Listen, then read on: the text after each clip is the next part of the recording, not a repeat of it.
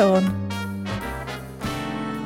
Wisdom shared by the housewives and the occasional house husband of Scotland in the pages of the Sunday Post in the 1950s.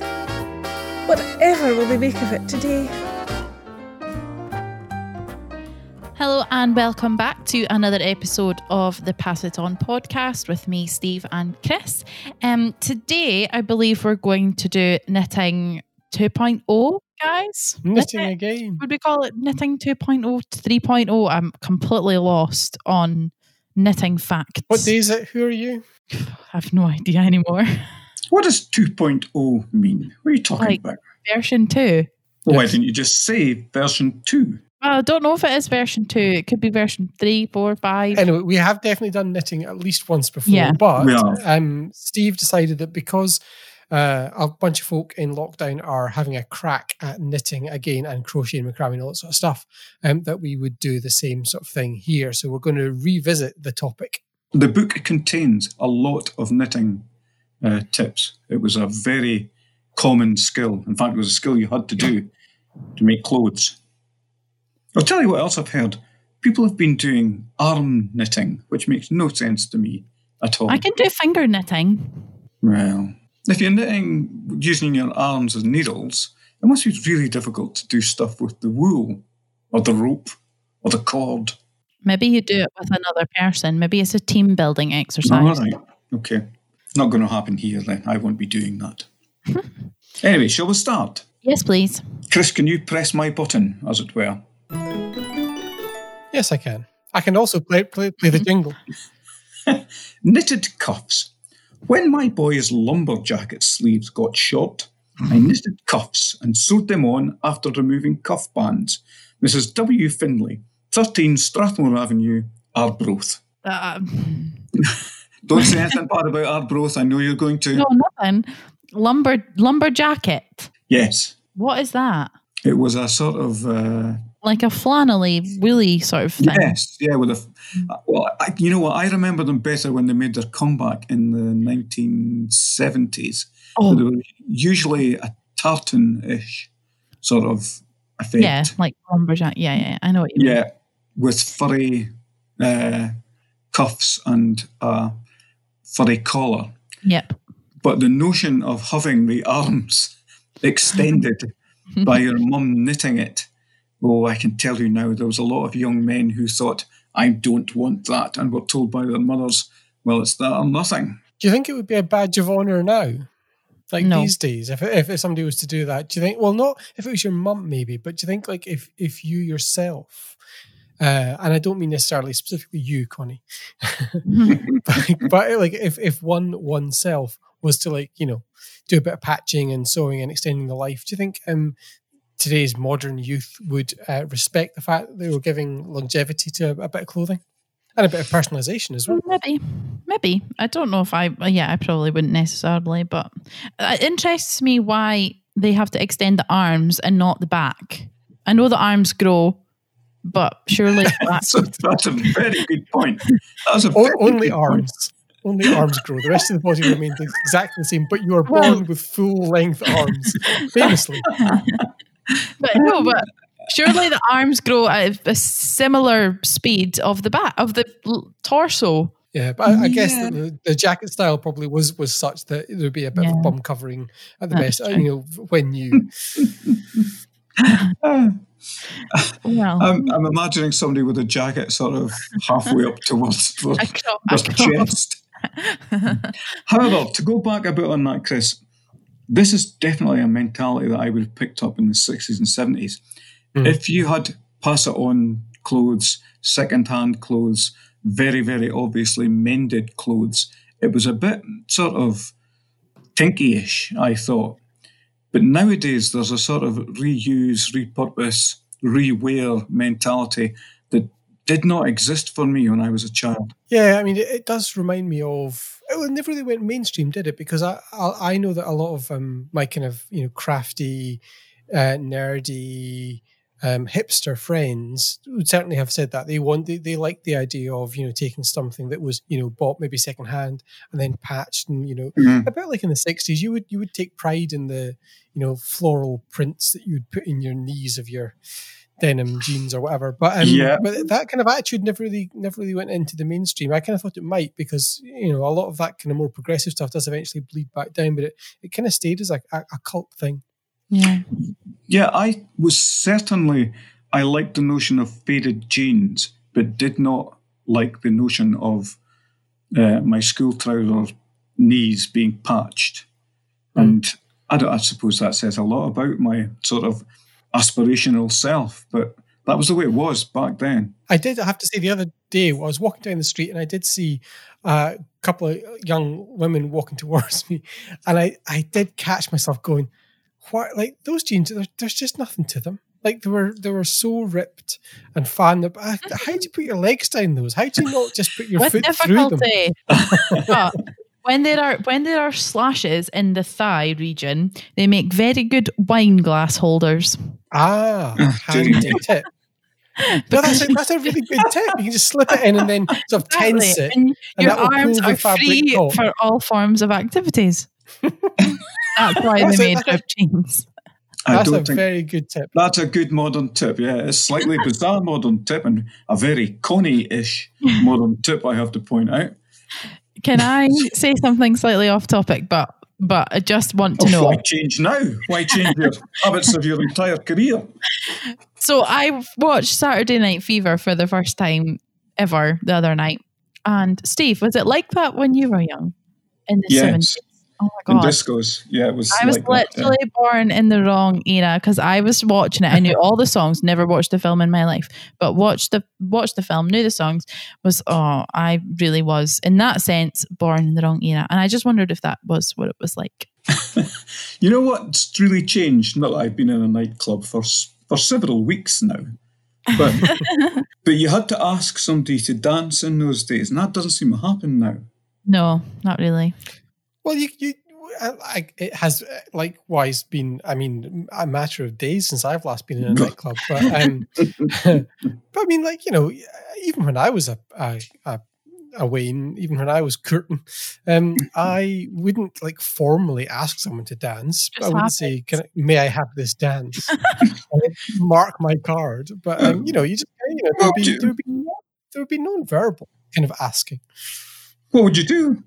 How would this happen? Well, you'd be, standing next to somebody, and there would be jigging, and there would be, gesturing, and there would be, eyebrows involved, and it all just kind of happened quite naturally. Bumping and grinding. Yeah, absolutely. No, see, okay. I would very fondly make sure that I knew who I was dancing with. Would you bow and curtsy beforehand? I would tap on the shoulder or tap on the arm, say, "Would you like to dance?" Could you reach? You would have had your Cuban heels on. Both of our listeners probably think that I'm about 4'3". Oh, you are. Oh, well, that's overestimating dramatically. It's just Connie is giraffe size. That's what it is. I am giraffe size. That's true. For a Scottish male, I'm the normal height. Good one. Length. What's the word? Horizontally ways, maybe. Right, okay, Connie. Connie, if you're going, that wasn't where she was going. She was just calling you fat, Steve. But apart from anything else, if you're going to insult somebody, Connie, for God's sake, get it right. Well, I'll tell you what then. I have put on some weight during this lockdown thing. Well, it's kind of strange. I find that I can't tell if I'm spending more money or less, because I'm spending vast amounts of money in supermarkets now, obviously, but I'm also not spending money on lunches. Yeah, from the office. So I daren't look at my bank account. I really daren't. It was payday today, guys. It was. As we record this, it was payday. Thank God. Thank goodness for that. Steve, you promised that this would be an episode about knitting, and so far we've done one tip. Shall we try and squeeze one more in before our ad break? Yes. Button my press again. Handy table. I bought a knitting machine and did not have a table for it. I found that using my ironing board was ideal. Mrs. E. Carberry, 324 Craig Park Drive, Glasgow. I have nothing to say. Connie, when you've got nothing to say, say nothing. Can you imagine a house that doesn't have a table to put a knitting machine on that goes then to buy a knitting machine? don't think she should have thought this out before she went. Well, she probably does have a table, but maybe it's like a dining table and she's got 6 children that sit at it to do their homework and their meals, and she can't be arsed moving her machine every 10 minutes. Her name was Carvery, not Hubbard. Well, I don't know. I mean, I'm assuming she has a table, maybe just not a suitable table. What do we think that the attitude was to knitting machines? I don't know what in this era. I know this well. To be Connie, honest. could you essay a guess, Connie? Well, yes, because I'm thinking of Wallace and Gromit, sort of knitting invention. That if you have seen the one with the sheep in it, I can't remember what one it is. They've all got sheep in them. I'm pretty sure that it is a Wallace and Gromit knitting machine that does. Yeah, so it's just a big wide machine that you program with knitting stitches, and then you run a thing from side to side to side to side, and it just knits for you. But surely it's just cheating. I mean, it's a way of knitting, which is much less labour intensive and also requires a little bit less skill, but that's okay. I don't like the idea. As you both know, I ride an electric bike, and people always say to that on their first hearing, "Oh, that's just cheating," and I go, "Yep," and I love it. I think there's totally nothing wrong with taking shortcuts and getting to do stuff in a way that makes sense. The Knit-o-matic is what it's called, in A Close Shave by Wallace and Gromit. Anyway, Steve, you're going to tell me what the attitude was to knitting machines in the 50s and 60s. Well, when I was a young man growing up and became a very keen football supporter, but there was no place really to buy a football scarf. There was no club shops in those days. You had to fashion your own scarf. And my mother, who owned a knitting machine, set up a bit of a cottage industry and knitted scarves in football colours for most of my friends, even some who didn't support the same team as I did, which I thought was a bit of a... I've not thought of that for years. But, knitting machines? No, my mother doing that. She used to get the mothers of the other boys to pay for the wool, but took no money for it herself. And I remember getting a shot of the... Because there was no adjustments to be made. You were able to zip the knitting machine handle thing over and over and over until the stripe was deep enough. And then a scarf came out at the end. God, I've not thought of that forever. It's a really sweet thing for her to do. And also, it was a comparatively simple thing for her to do. So it wasn't a big imposition. You know, like, knitting an iron jumper could take somebody weeks. Mm-hmm. Something quite complicated with a pattern. But like a scarf is just, zip, zip, zip, zip, zip, zip. It was a canny thing for her to do because it was quite nice and easy to do, but it was a really nice gesture as well. Yeah, that's true. I don't think we appreciated it at the time. We were more interested in the football. Probably. You still are, Steve. Yeah, true. And would you have taken pleasure in the fact that these were like homemade, or would it have been a bit embarrassing? Would you rather have had one from the club shop or wherever? There was no such thing as a club shop, as far as I recall. I remember you could buy... So where would folk have got football scarves from? Almost everybody who had a knitted scarf had it knitted by their mother. Is that why there's so many variations and things? There would be official club merchandise, which certainly in Dundee were sold in cairds, but they were very expensive, and they were almost sort of cravat, neckerchief sort of scarves, usually made of material rather than wool. Nobody sold woolen scarves of the type that you see, bar scarves that you see. They are all made, or certainly prior to the 1970s, certainly, they were all made by mothers at home. That's interesting. Because isn't there like a, one of the arguments for school uniform is that it puts everybody in the same stuff. So you can't, the rich kids can't have a nicer jumper and the poor kids get a ratty one. And there's a sort of democratising thing about that with like sports scarves that you would get these days. So everybody on the terraces and the same sort of thing. Oh. But like, there would have been folk, in these scarves that would have been, better colours. And I'm really fascinated at the sort of rivalry that might have been between different people with different, slightly better or worse scarves. So I bet there was some. I suppose there would have been, yeah. It never really occurred to me, but there were more fancy scarves. There were sort of... chain sort of thing, mostly worn by women, I have to say, but it was very regimented. You wore a bar scarf, and there was a sort of accepted widths of bar that you would wear. Gee. Yeah, I had honestly that had never crossed my mind, to be completely honest, ever. Yeah.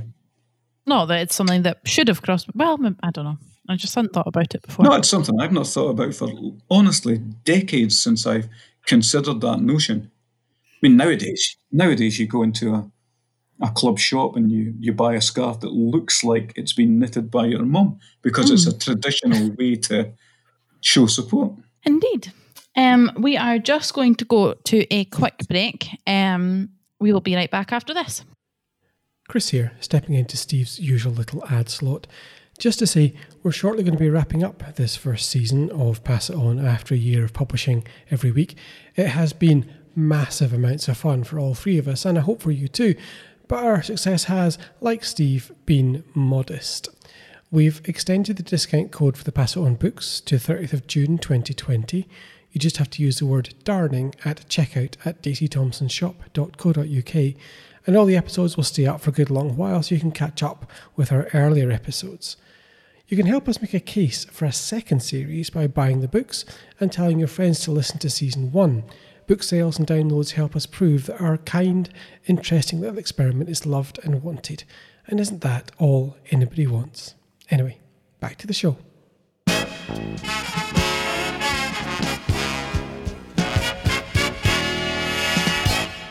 And welcome back, folks, and I can tell you that I have gone and looked out my scarf. Because we're at home, I've looked out my oldest football scarf, although it's not one that was knitted by my mother. But I'm wearing it now. Can you, Steve, please take a selfie? Do you have your phone handy? Oh my God. I can send you such a thing. Magic. Once we've finished recording, take a selfie and we'll stick it on at the Pass It On pod on Twitter. Please leave your dressing gown and slippers on also for full effect. Well, I have to say, I have a beard now. Oh, that's dear exciting. God. I know. You and Crystal look like twins. Have you shaved your head as well? No. I do need a haircut though. But I've been growing a beard just for fun. Not enjoying it much though, to be honest. It's not much fun. There's definitely a pain point or an irritation point, but you got to Chris, did you not push through that conditioner on the beard? Yeah, absolutely. A little bit of shampoo and conditioner works wonders, but Steve's not at that stage yet, or he won't be. We've only been out of work for 3 or 4 weeks by the time we record this, so he will be at this beard is very annoying stage. Yes, but give it another month, we'll be fine. Actually, talking of the at the Pass It On pod Twitter account, I don't know if either of you have seen yet, but we got a fantastic reply from a chap called John who says, do you remember a couple of episodes ago we talked about the fact that people were recommending waxing your thread? Yes. So he says, hey, I can confirm that waxing cloth works. I've been trained to do that with thread for my entire career fixing books. And I thought you would particularly like, Steve, that there was not only vindication for your tip, but the chap who was using it for an ancillary idea and books as well. What's an ancillary? What does that mean? Ancillary just means like associated. Yeah. Oh, okay. I love this. He must be making really quite expensive bound books by hand. Information preservation, books as objects, the future of libraries. Yeah, so he's a big guy. Yeah, cool. And he's in America as well, but looks like things. What's his name? John. It's John. I might massacre your surname. I apologize if I do, but I've got it as Schweitzer Lamy. Yeah, I would have said that too. Oh, hi, John. Hi, John. Good on you, mate. So give us some more tips, Mister. I will do that. If you would. I will do that. Hit the button again. For right size. When I want to buy buttons for a new knitted cardigan, I search my button box for one that fits the buttonholes and then take it to the shop along with a piece of wool for colour. That way, I don't have to carry the garment with me. Mrs. F. Rennett, it's good, isn't it? Mrs. F. Rennett, 126B, Rannoch Road, Letham, Perth. Oh my God. See, if you were to say Letham Angus, I was way to say that everybody does that because when I worked in Letham Craft Shop, all knitters and sewers alike do that. So that is no news to me. It's a really good tip though, because you don't realise unless you are a crafter yourself that you just think blue is blue or red is red or whatever. But the you know, ball to ball, the colour can vary because, of course, you're dealing with a natural substance. Yes. Maybe not natural dyes, but you're dealing certainly with the wool thread underneath it. The yarn is natural. So, you know, if you put a slightly yellowier wool into the vat of dye, it might come out a bit more greeny or whatever. Mm. And so, yeah, it's really quite hard to maintain your consistency of colour across the garment. Do you know the cure for that? What? The cure for it. The cure for it used to be to write to the Sunday Post, because the Sunday Post had a column called "Can you do me a favour?" And every single week there was at least one or two people saying, "Does anybody have a ball of medium oatmeal shade 3B left? I need to finish a garment." And sometimes they'd even ask for half a ball. Sometimes they'd even ask just for a few yards of it to finish a garment. And kind people in the Sunday Post would help each other out in that way. It was a lovely thing. It's tricky, isn't it? Because like you can't really estimate how much wool you need at the start of it. You know, the pattern will say this will take roughly 6 balls or whatever, but you might get it wrong. And, you know, you don't want to, because wool can be hella expensive and you don't want to buy a skein that you're not going to use. So I can imagine folk being coming up short frequently. You normally get 24 balls in, 24 100-gram balls in a dye lot, I believe. That could be wrong, but that's what it used. That's what it was at one point, I believe. So every 24 balls of wool that you would get in a pack, which is how they used to come from the supplier, there would be a different dye lot per pack, basically.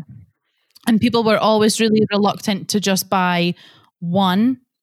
So if they were needing, there was only one ball left in lot one, and then they needed more, so they would just leave that individual one, and you would end up all the time with all these just random balls of wool. Yeah. You could sell as a pair or anything that would be enough for, you know, a proper item. You know what, guys? That's made me think of, because I've not lived with my mother now for well over 30, getting on for 40 years, I cannot remember the last time I saw a ball of wool that has a bit of paper wrapped around the middle, the way balls of wool used to come. They still come like that. Do they? Yeah they do. I have not seen one like that for decades. Wow. Often the inside of the little band has like tiny little patterns where you can make little baby flowers and things, like little tiny things out of scraps, That's way cool. Waste not, want not. Shall we try and get one more tip in before we wrap this baby up? Yeah. Steve, have you got one more for us? Hit it. Wool container, empty oatcake drums, that was difficult to say, with a small hole pierced in the top, make good holders to keep wool clean while knitting. Mrs. G. Young, 402 Main Street, Rotherglen. Like a tissue box? I think they were made of metal, or maybe... Yeah, but the effect of you would have it poking out the top in a constant feed, sort of. Yes, yes, exactly that, yeah. Ah. But again, I'd forgotten that was the way you used to buy oatmeal, porridge oats. You didn't buy it in a box, you didn't buy it in a bag. It came in a cylindrical container. And in fact, nowadays you can get a fairly upmarket Swish porridge oats in drums like that. But that was the way it used to come all the time when I was a kid. I keep my breadcrumbs in one of them, and it was my granny's. Oh, so that's nice. Got one. It's made of tin. Yeah, it is made of tin, but it's not got the original lid on it. It's got a plastic lid that I think she must have maybe lost the lid or damaged it. And she's found one that's fitted, because it's a plastic see-through Tupperware type one, but the tin is tin. I'm recalling cardboard ones that were a bit like large insides of toilet rolls. And I remember putting one on the fire. This is terrible. I remember putting one on the fire. Don't do this at home, kids.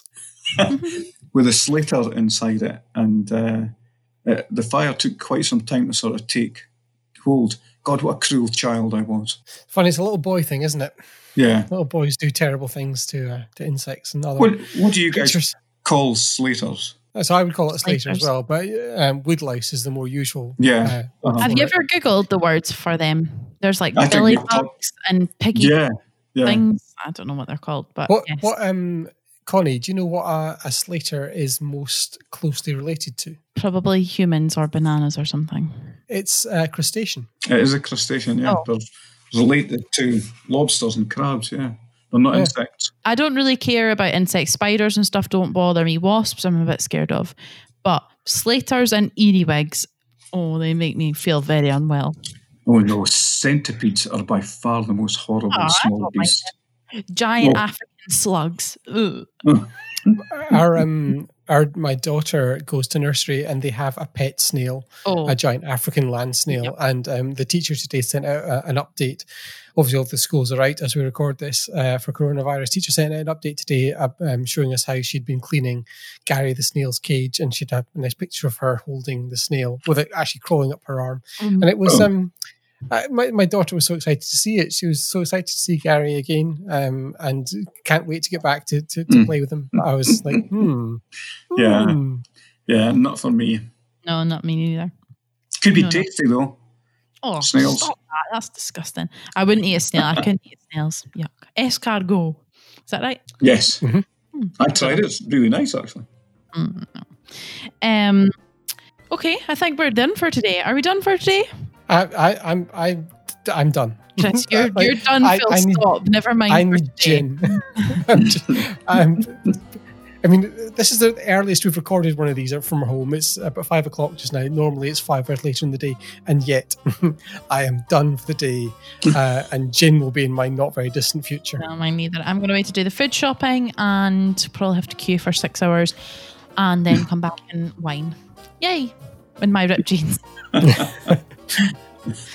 Okay, guys, thank you again for joining us. We will be back next week with more madness or possibly genius. No, wrong way. Yep. No, keep going. We will be back again next week with more madness or possibly genius from the household of Scotland in the 1950s, and for more nonsense from us here in Scotland today. Thank you.